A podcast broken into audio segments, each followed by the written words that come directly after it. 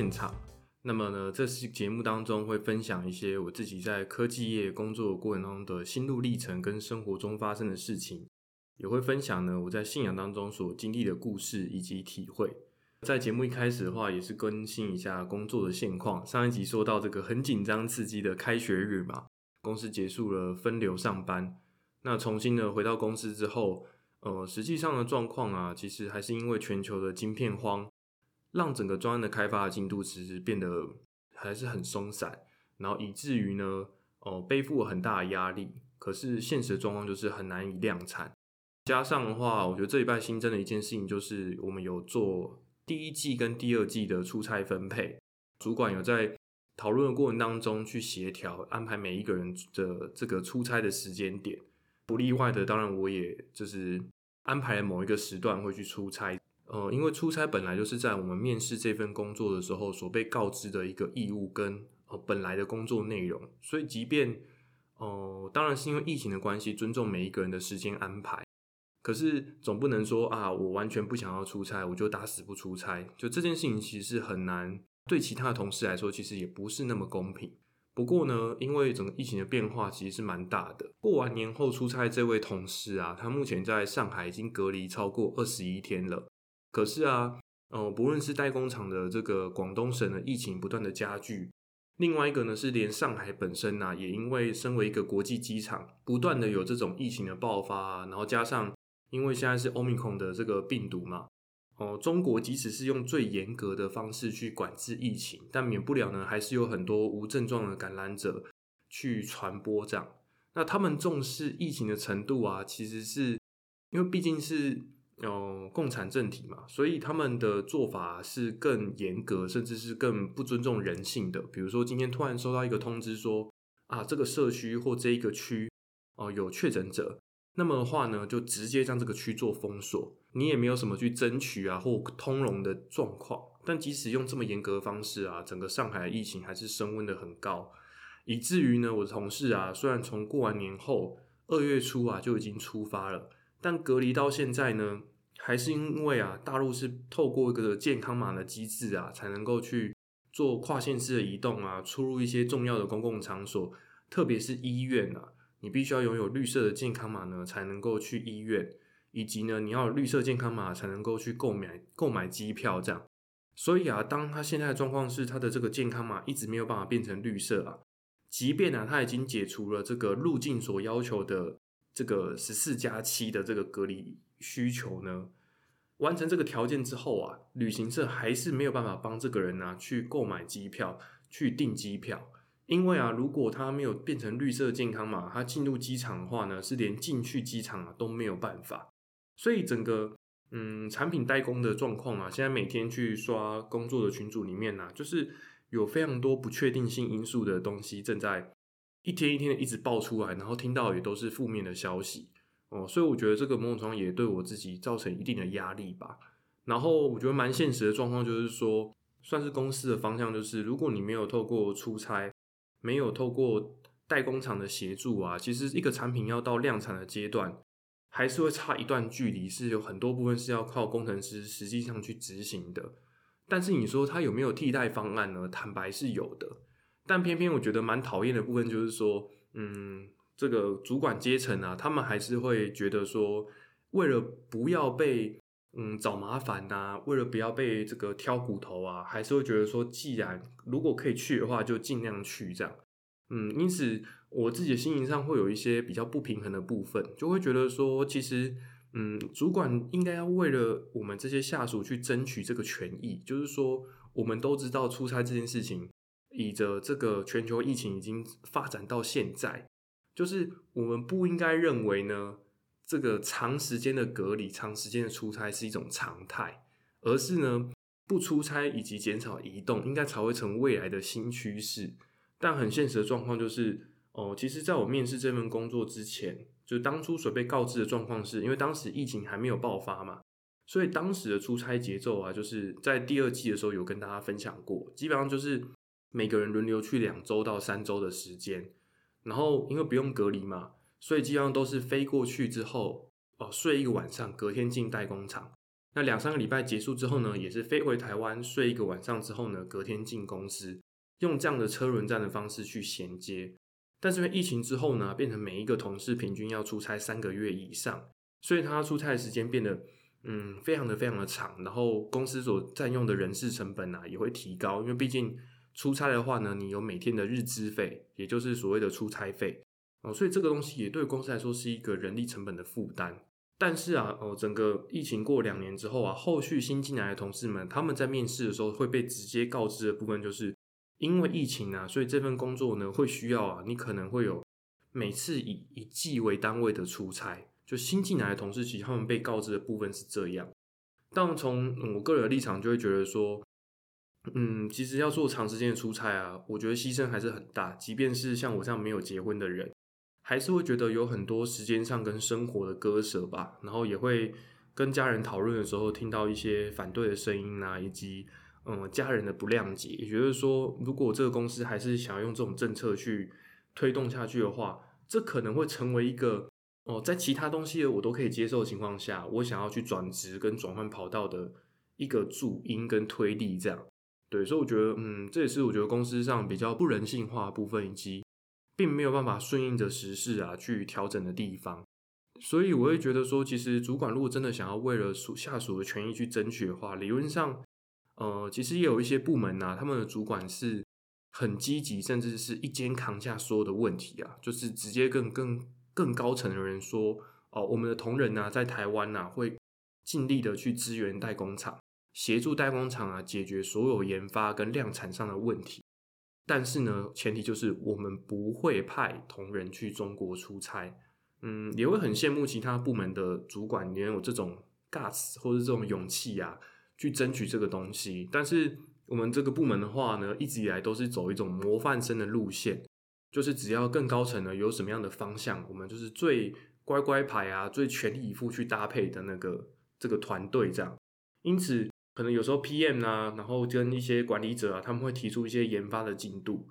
那常常啊，这个研发的进度跟功能验证的进度啊，其实短到有点不可思议。就比如说，礼拜一拿到硬体啊，然后让你去做测试啊，功能的验证啊，星期三就要给出测试的结果，或是礼拜五呢就要给出结果。那如果礼拜五你给不出来呢，或想要稍微拖延一点点，那他就会说没关系啊，那我礼拜一早上就要。那言下之意，其实就是希望你的这些同仁啊，要配合这个研发的进度去假日加班。但是实际上，真正的问题并不是说同仁不够积极，或我们我们不愿意配合。实际上的状况其实是这个时辰的安排啊，做得不够好。但是以我们部门的风气，会觉得说我们要尽力的去配合，所以呢，希望同仁可以巴结一点点，然后呢，更积极的去参与。那当然，以结果论来说，可能我们部门呢，在每一次的奖金分发的时候啊，整个部门都有得到。可能高层给的特别奖金或额外奖金，但是你说那多一万块、两万块这些东西，比起其他部门啊，你的工作量可能是别人的一点三倍、一点四倍，那这个你能不能去接受啊？我觉得就是因人而异这样。那这一周当中，因为被分派了这个，呃，应该算是第二季的时候有出差的需求，所以我自己也正在思考，因为毕竟从我现在的工作内容、日日常在台北的工作内容啊，跟去代代工厂所能做的事情啊，其实我。从我个人的角度讲，会觉得说，如果今天我是主管，会觉得效益其实不太好。因为第二季有听过这个节目的人就会知道嘛，其实，在台北当中，我有支援很多技术的研发跟专利的申请。那这些东西其实是，呃，可能十位同仁里面只有我跟另外一位同仁主要负责专利的研发。那么，如果今天我出差了，那么请问这件事情要去谁去处理呢？然后，所以也会觉得说，嗯，主管在人力的分配上啊，其实是不太人性，而且。私密欠周的，因为等于说是把我们叫到白板面前，然后画一下时程表，然后呢就挖两三个洞，然后请大家呢同仁一人挑一个洞，就是塞进去这样。但实际上的状况就其实不是很 OK 啊，因为连我自己提出来说啊，那个可以让我们再想一下，但是大家就如果你还不出声，然后去选一个时间点，大家就一直罚站站在那边，然后盯着那个白板。我就觉得这样的做法其实，嗯，不是很友善，也让人有点不舒服。但是最后到底会不会出差呢？我自己心里面，嗯的想法是觉得，可能以这个客级主管来说，他们会觉得这样的安排方式是妥当的，然后并且想要把这个名单提交出去。但是如果一个欠缺充分讨论之后安排的出差名单呢，我自己个人是觉得，最后我还是会跟去年底的状况一样啊，强制的从出差名单被拿掉。那第二个呢，就是因为疫情升温的实在太严重了，这个同仁啊，目前出差的同仁呢，他从二月过完年之后就就已经前往中国隔离了，可是到现在呢，连上海都还没有办法离开上海。那也有另外一批的同仁呢，是他们已经抵达了这个代工厂所在的省份、所在的城市了，可是因为代工厂疫情升温啊，以至于啊。没有办法进到代工厂当中，只能在酒店隔离，所以所有的进度其实都被破坏的蛮严重的。然后，所以这是我觉得最新的状况，这个东西也有可能影响啊接下来四五六月的整个出差人员的安排。第一种可能就是呢，现在已经去出差的人啊，加长他们延长这个出差的时间。那第二种就是未来应该就会被强迫呢，变成啊减少出差的方向。因为我觉得今年开始，其实已经慢慢的公司已经走向减减少人员出差的方向，但是现实的状况就是说，允许各部门去减少出差的这个人数，但是如果出问题的话呢，还是要每个部门去承担。那刚才讲过嘛，其实我们的部门就是走乖乖牌曲线，所以不得不呢就变成说，嗯，还是希望我们按照原本的人数规划呢去安排出差。对，所以哦算是软硬兼施啊，然后让最后其实。我们要去出差的这件事情呢，本质上是没有变的，只是可能上头多了一两句口号跟提醒，去表明这个上头的立场是很自由民主的。但现实面呢，就是要希望工程师们要共同去分担，然后协助产品的研发，这样。这个是我觉得这一周当中所新的这个工作的发展跟接下来的规划吧。所以我相信，呃，第三季的节目当中，当然目标还是一样，像上次一样，可以做到十集左右。但是想必，如果我第三季结束之后啊，中间到第四季的中间可能会有一个空窗期。那这个空窗期呢，呃，不论是我自己要更多的时间去调整，或者是之后最后还是会有出差的需求的话，相信节目呢应该是会中断一段时间这样。那么，嗯，在这个过程当中，其实因为这一拜也因为有很多新的事情进来嘛，让我觉得好像真的很多事情都不是自己可以去主导的，包含我刚才讲到工作上跟职场上所发生的事情嘛。那我觉得另外一个部分就是，哦，从看世界各国大事啊，很多天灾人祸啊，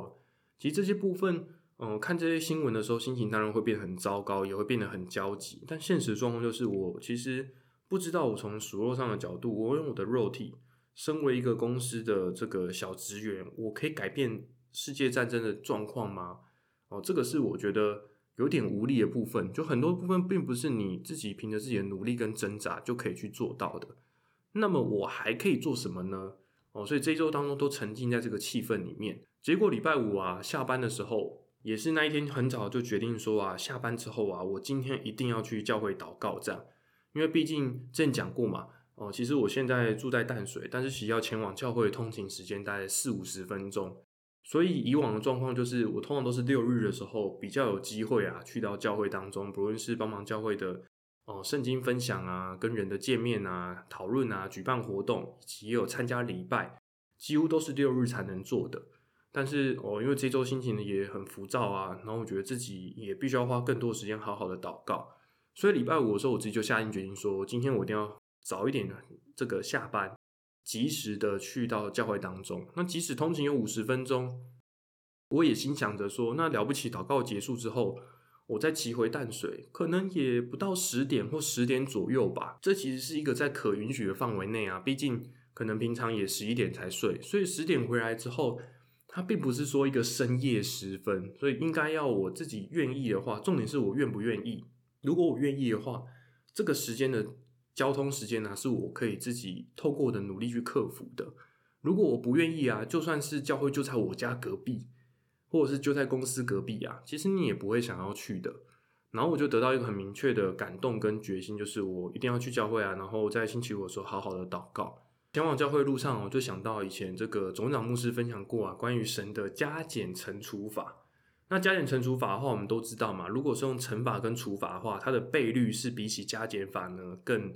具有效益的。比如说，同样是如果是加法的话，是加十跟乘以十。就往往来说，都是乘以十，它所产生的这个倍数的增长啊，是更大的。就所以，呃，牧师也分享啊，其实神的动工有时候像是乘法一样，其实是充满威力的。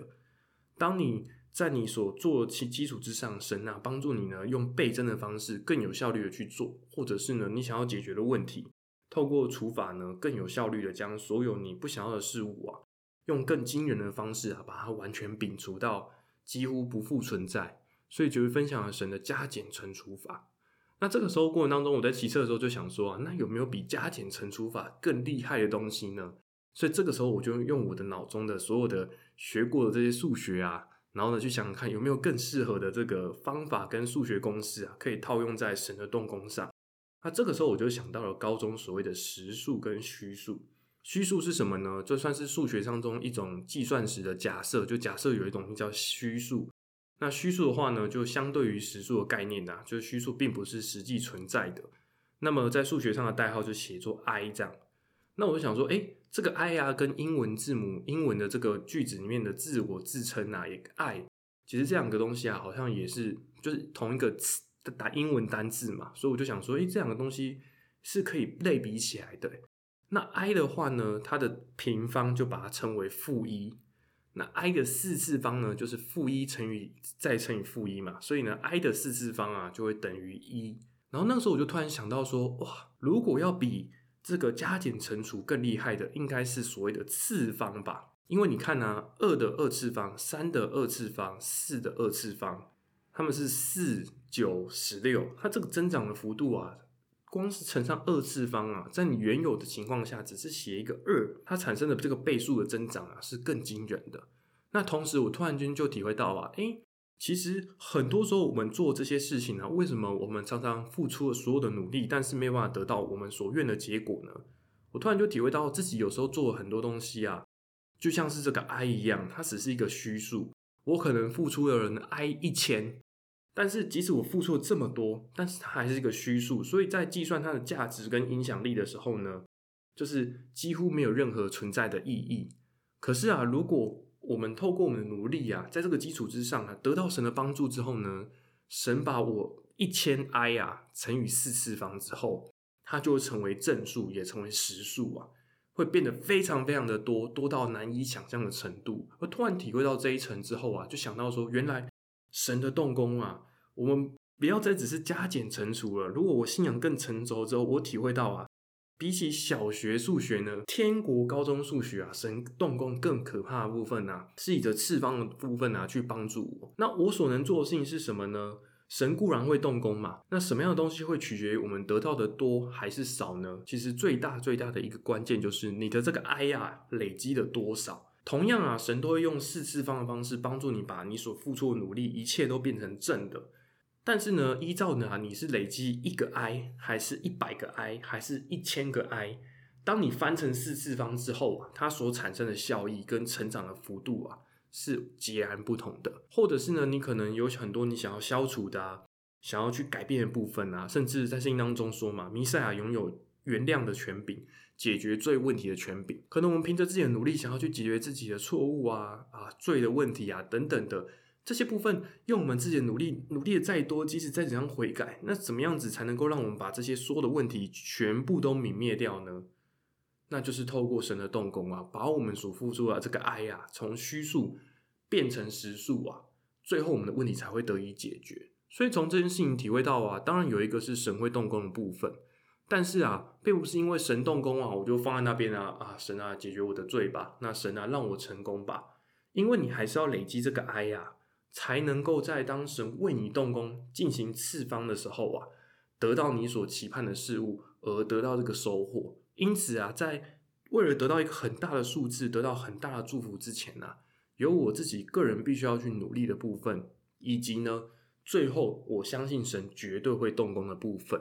所以啊，这周当中虽然有在工作上让我自己心烦的事情，也会想到说啊，接下来四五月啊，真的有很多要处理的事情啊，其实让我心情是有一点烦躁的。但是最后啊，在这个去教会路上啊，让我想到了这件事情啊，就体会到说，对，因为我确实了解，透过我的信仰，我知道神一定会动工啊，但是在神为我动工之前，我自己一定要立下足够的条件呐。借此呢，等待神为我动工那个时机啊，我确信呢，我一定可以得到庞大的祝福的。那算是这一周当中我自己一个蛮明确的体会。而且我不得不说啊，我觉得嗯，不论是之前我说过专利研发啊，或者是工作上的事情啊，真的免不了，我觉得很多时候得到灵感啊，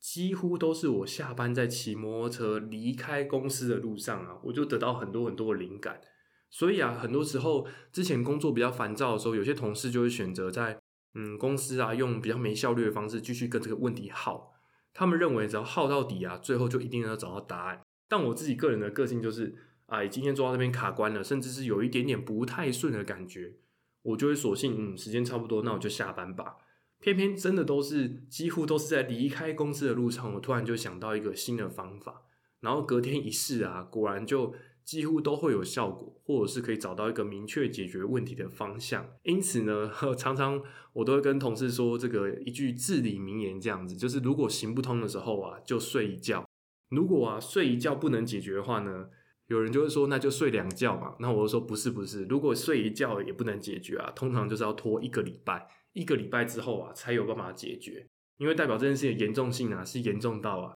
只是靠着灵感啊可能没有办法，而是有其他更致命的问题存在啊，可能是硬体坏掉、啊实验设备坏掉啊，要去解决这样。所以同事也是蛮吃我这一套的，就是真的是很多时候遇到卡关问题的时候啊，就会使用我这句。实验室的至理名言，这样行不通的时候呢，就睡一觉；而如果不行的话呢，就一个礼拜这样。对，所以我觉得算是，嗯，工作上我觉得蛮有趣的部分吧。真的很多灵感啊，都是我在离开公司的路上啊才去想到的。那么最后呢，来进入节目的这个圣经分享的时间。那今天我想要分享这个经文的话呢，呃，是路加福音的一章呢七十八节到七十九节。如果大家去看上下文的话，其实是这个撒加利亚这个祭司呢，他在祝福给自己的这个儿子啊，施许约翰呐，他所说的一些内容。那其中有一段呢，这个是我自己在读经的时候觉得特别感动的部分。